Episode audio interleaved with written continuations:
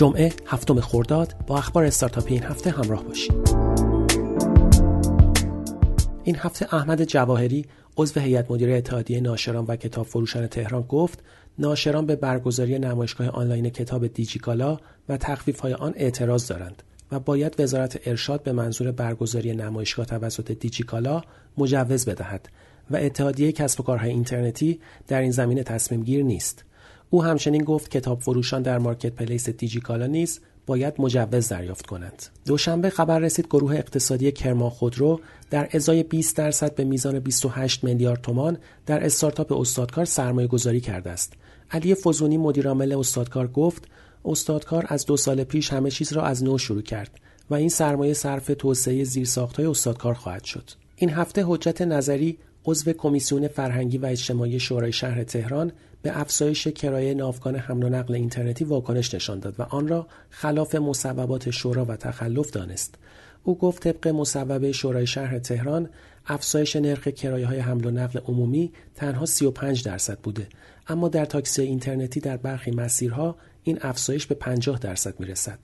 به گفته نظری تصویب نرخ کرایه بر عهده شورای شهر تهران است اما اتحادیه کسب و کارهای مجازی مدعی قیمتگذاری برای تاکسی اینترنتی است. سهشنبه این هفته کارخانه تولید تجهیزات سخت افزاری بانکی و دیجیتال فناب در شهرک صنعتی خرمشهر افتتاح شد. مجید قاسمی مدیرعامل بانک پاسارگاد در مراسم افتتاحیه این کارخانه اعلام کرد شرکت فناب باید تا سال 1404 ارزش فروشی بالغ بر 740 هزار میلیارد ریال و ارزش سرمایه گذاری 260 هزار میلیارد ریالی داشته باشد. قاسمی همچنین بیان کرد گروه فناب طرح توسعه دو میلیون یورویی را در دستور کار خود دارد. این هفته خبر رسید ستاد اقتصاد دیجیتال معاونت علمی و فناوری ریاست جمهوری برای برگزیدگان و تیم‌های خروجی رویداد تریک کمپ اینترنت اشیا تسهیلات 150 میلیون تومانی قرض الحسنه را فراهم کرده است. سازمان مدیریت صنعتی که اکنون متولی جدید این نماد است این هفته خبر داد قصد دارد به زودی ستاره های دوم تا پنجم این نماد را پس از بررسی به کسب و کارها اعطا کند پیشتر متولی سابق این نماد یعنی مرکز تجارت الکترونیکی تا دو ستاره به کسب و کارها داده بود.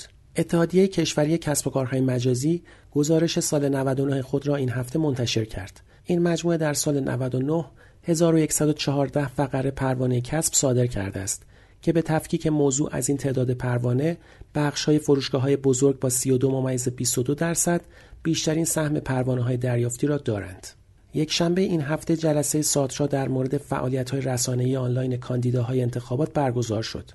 بر این اساس تمامی نامزدهای انتخابات ریاست جمهوری می توانند تلویزیون اینترنتی خود را در زمان رقابت ها ایجاد کنند.